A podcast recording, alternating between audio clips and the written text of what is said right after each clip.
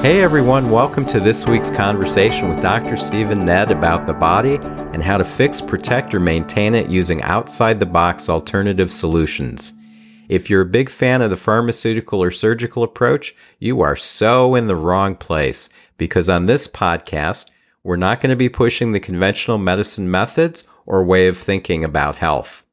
If you're looking for another way to live longer and healthier, join me, Ron Nedd, and my brother Dr. Stephen Nedd for this week's body chat about auriculotherapy and reflexology. Me? I'm a retired Twin Cities chiropractor currently helping people buy and sell homes in the Tampa Bay and Los Angeles areas. My brother has a thriving chiropractic practice in the Clearwater area of Tampa Bay, Florida. In this podcast, we're going to chat about all sorts of topics related to health, nutrition, exercise, just about everything having to do with the body. You're invited to listen in to our body chat, but don't forget that neither of us is giving you health advice. So don't rush off to do something without either checking with your doctor first or seeing Dr. Stephen Nedd as a patient at his office. Good evening, Steve. Good evening, Ron. Here we're back and we're getting into some more therapeutic type topics. And this week, we're going to be talking about some offshoots of acupuncture that use the same principles and philosophy, but aren't done the same way that people are used to seeing acupuncture done, which is the little needles or possibly even pressure.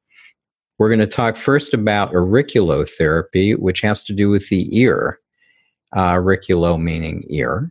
And so, what is it and why is it called that? Well, auriculotherapy is a specialized form of traditional Chinese medicine that's been around for thousands of years.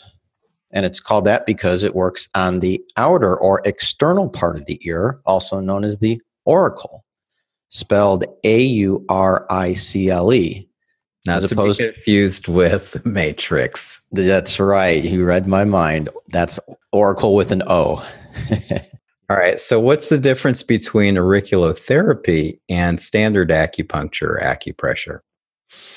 Well, you know, the obvious difference is that with auriculotherapy, you only work on the outer ear, which has a little over 100 specific points, whereas traditional Chinese acupuncture or acupressure works on the rest of the body and contains upwards of 2,000 points. Uh, in addition, the body points used in traditional Chinese acupuncture are found on invisible energy channels called meridians, whereas the ear points are not part of any meridian channels. Okay. So it is quite different then.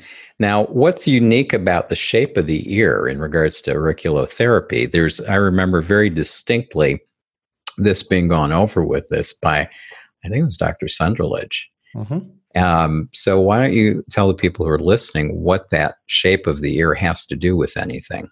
All right. Uh, you know, thousands of years ago in Asia, and in particular China and India, it was observed that the outer ear resembled an inverted or upside down fetus. They then correlated this with the structural and organ anatomy of the body and developed a reflex therapy from this that's now practiced worldwide. Uh, so if you were to look at someone's ear, the earlobe would represent the head and the feet would be near the top. Uh, you know, there's some great pictures showing the various points on the ear, sort of like a map. And you can find these easily by searching for them online. Uh, we can even leave a link to an example of this in our podcast notes. That would be great. Yeah, because it's very helpful for people to see that because it does resemble the fetus upside down and the points on those different parts correlate to the same part of the body. Now, how is auriculotherapy done? Well, you know, after identifying which points on the ear to treat, whether they're used for a specific body part or a particular health condition, there's actually at least six ways to stimulate them. Okay. So, acupuncture needles have traditionally been the method of choice for most practitioners that do auriculotherapy but it's now basically become the least recommended due to other less invasive and more practical approaches. So let's look at these other five alternatives. Okay. Let's start with finger acupressure. I mean, this is another option, but you know, it's also not the most practical because the small surface area of the ear doesn't lend well for this, especially people with big fingers. Right. So, because of this, a small metal tool was invented called the teishin, which looks sort of like an ice pick with a tiny little ball at the end of it. Mm-hmm. Uh, this device is spring loaded, so it allows you to stimulate a very small point with a pumping action. And this is one of my two favorite methods of choice when doing auriculotherapy on a patient. Uh, the other is a therapeutic laser pen that comes to a small point so that ear points can be stimulated. Okay. You know, I use this combination on nearly all patients receiving auriculotherapy in my office. All right. Uh, another approach is the use of an electronic or microcurrent acupoint stimulator. Some of these are so sophisticated that they not only can treat points, but they can also find points and even indicate when a point has been treated long enough. And then finally, there's acupatches or ear seeds, which are tiny metal balls that are surrounded by a small, round, flesh colored adhesive that looks like a band aid. And these are placed on an ear point to provide constant stimulation to the point. They can be worn, you know, for many days and are very easy to remove. Yeah, they're like little BBs. I remember when I was in practice, I had a patient who just had a horrible time with dentists and did not want to use Novocaine, which is understandable. And he was going to the dentist, was in the same strip mall as me, and didn't want to go and didn't want to get Novocaine, but had something going on that he really needed to get some work done. So I offered to do some uh, auriculotherapy. There's a specific point on the earlobe that's correlating to the teeth.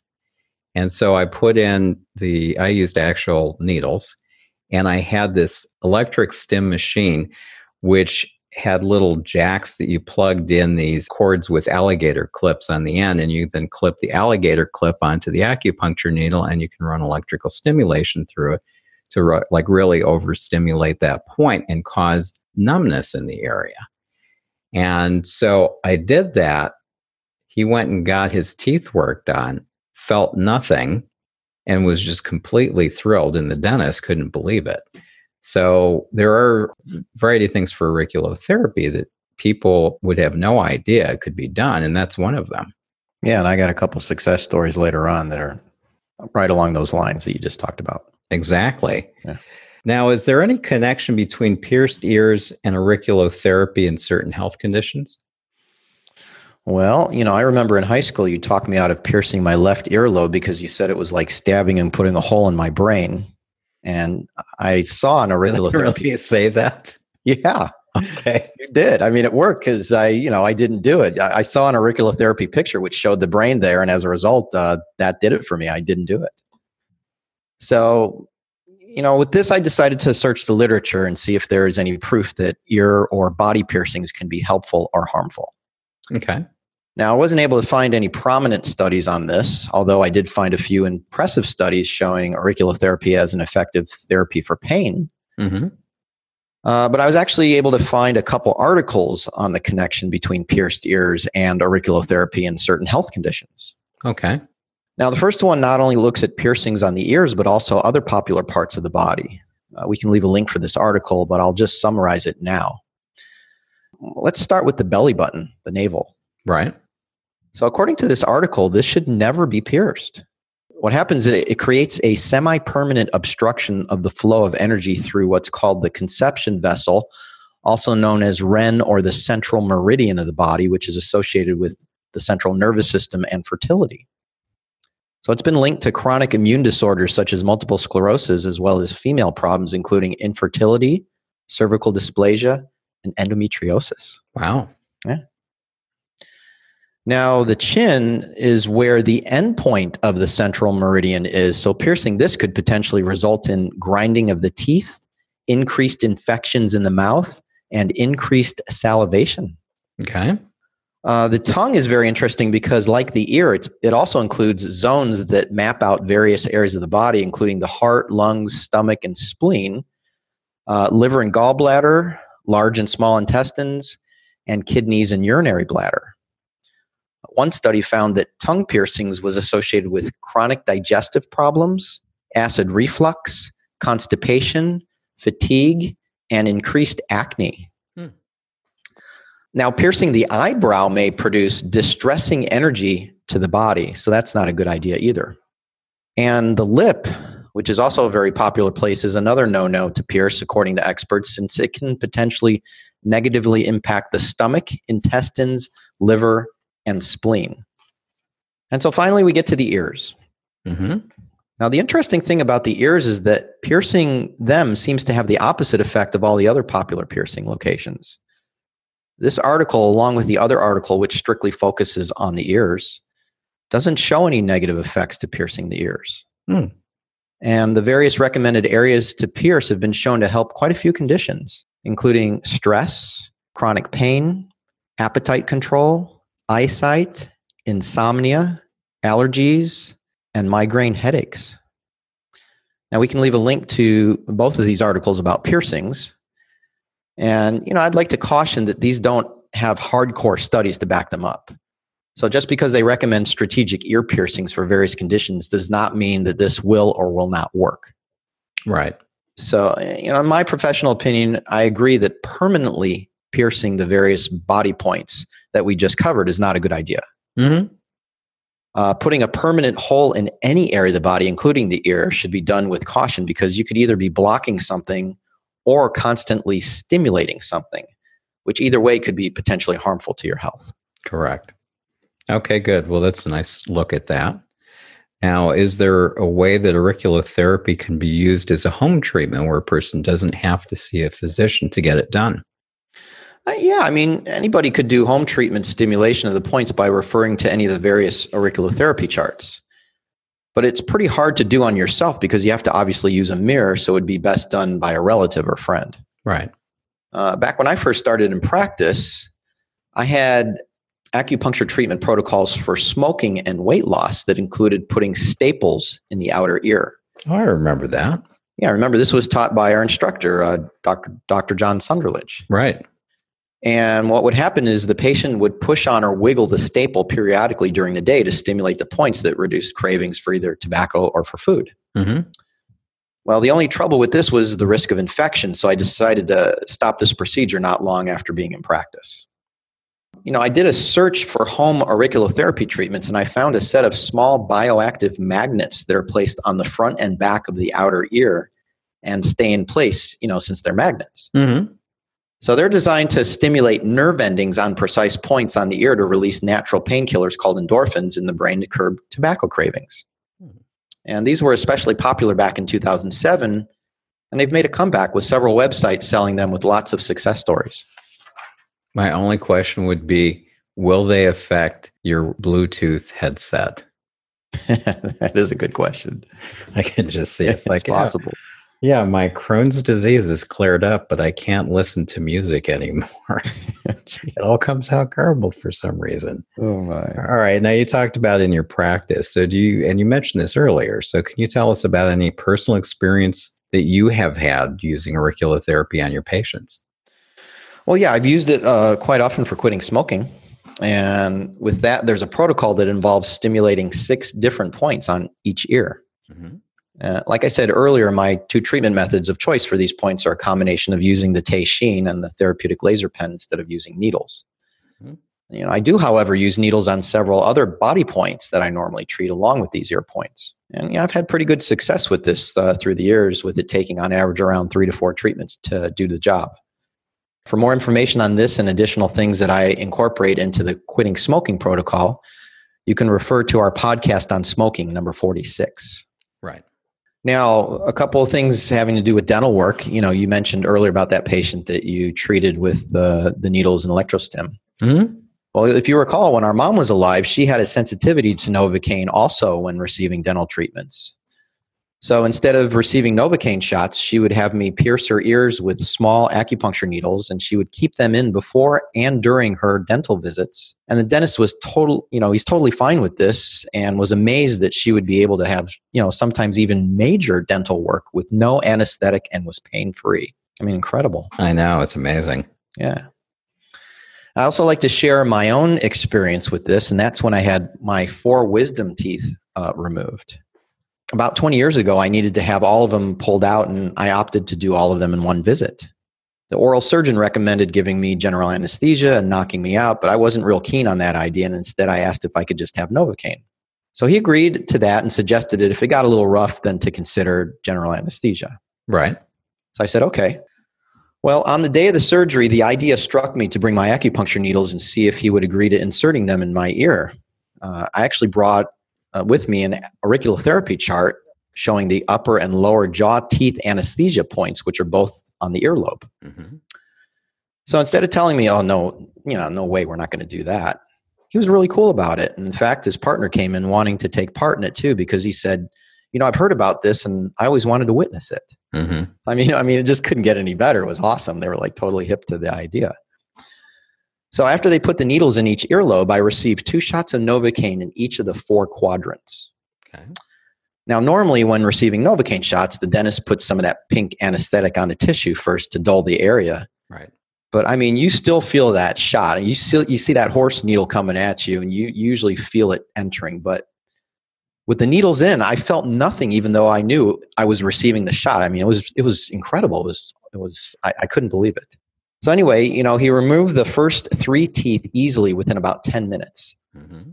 But the fourth one was impacted. So that required him to cut into the jaw tissue and break the tooth in half and pull each piece out. So that took quite a bit of time.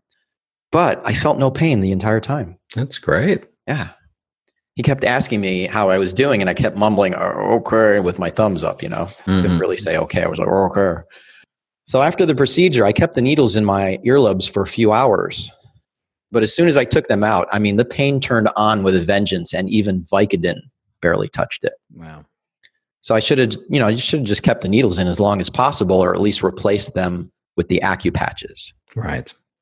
I obviously had to take the needles out to be able to sleep, but if I can go back, I would definitely, I would definitely would have kept them in until then, you know, going to bed and then replace them with the acupatches. Yep, that would make sense.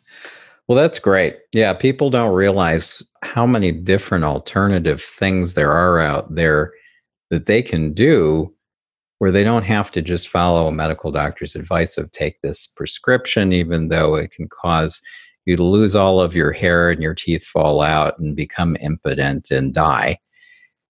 There's things people can do that are alternative in most cases. Do you remember back uh, in the early 70s when Nixon went to China, he brought back the Chinese doctors, and then they they actually showed a live brain surgery on TV, and this person was talking to them the whole time. You see their skull was open. I don't remember, that. that. Yeah, that sounds like one of the Hannibal Lecter movies. Not quite. Yeah. Well.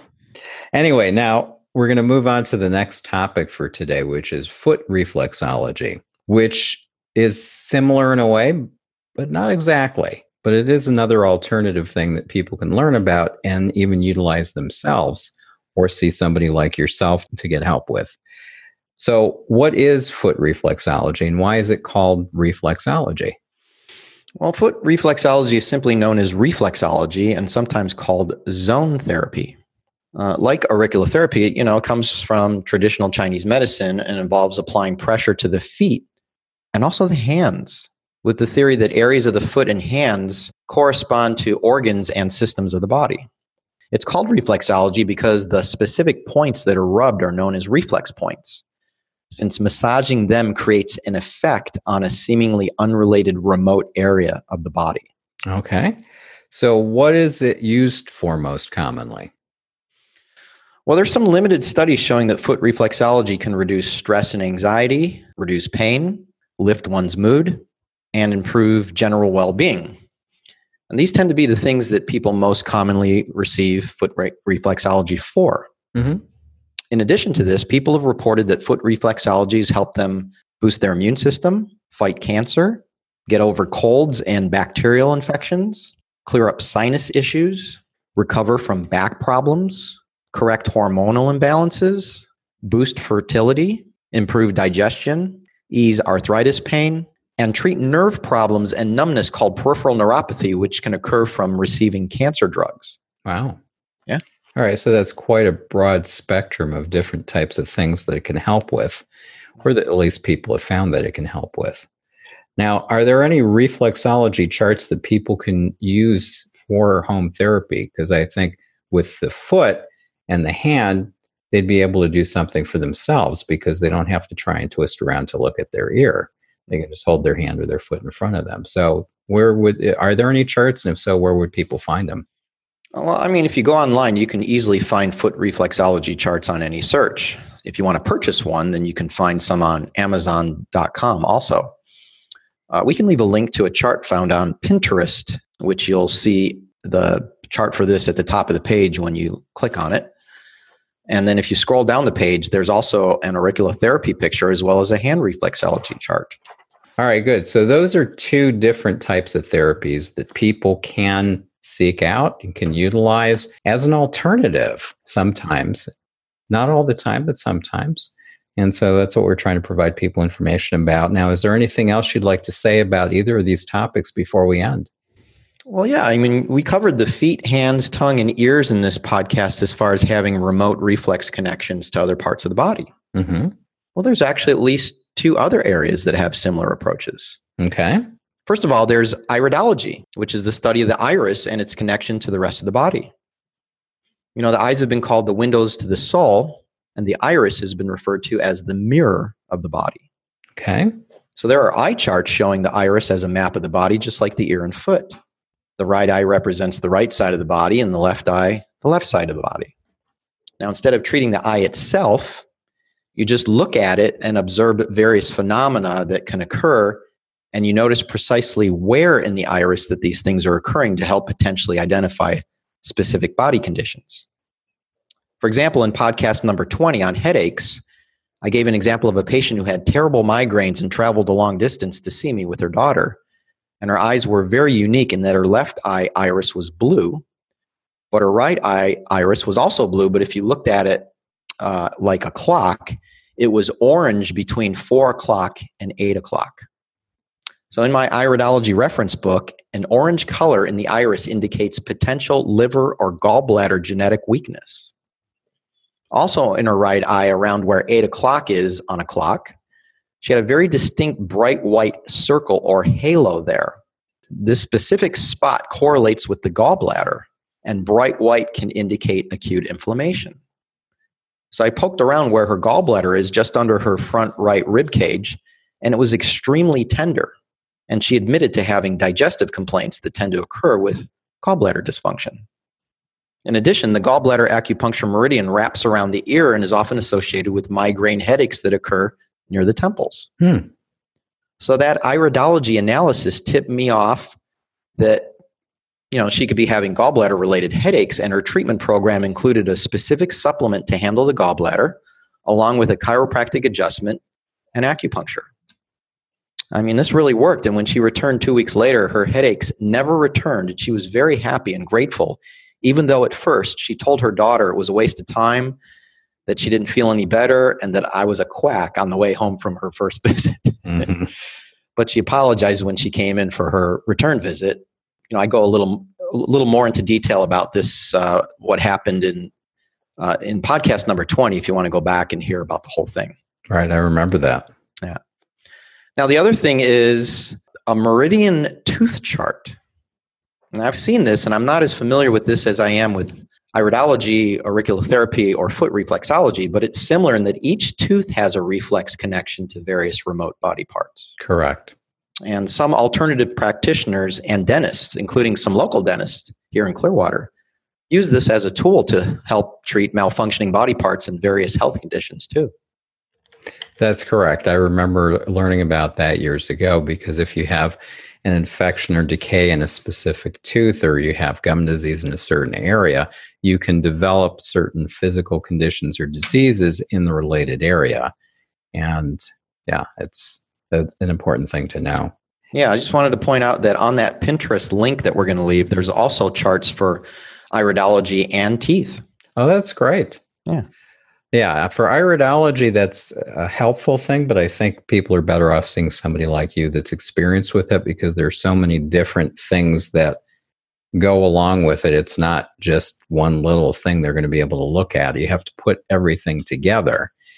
And that's one of the things that we're going to be talking about next week is how things balance each other out and work together because we're going to be talking about holistic care and how the different organs coordinate and function and affect each other and the systems affect each other because a lot of times when people go to see their medical doctor they'll focus on a set of symptoms and a specific organ or system that's behind that but sometimes the actual problem is a few places up the chain or down the chain.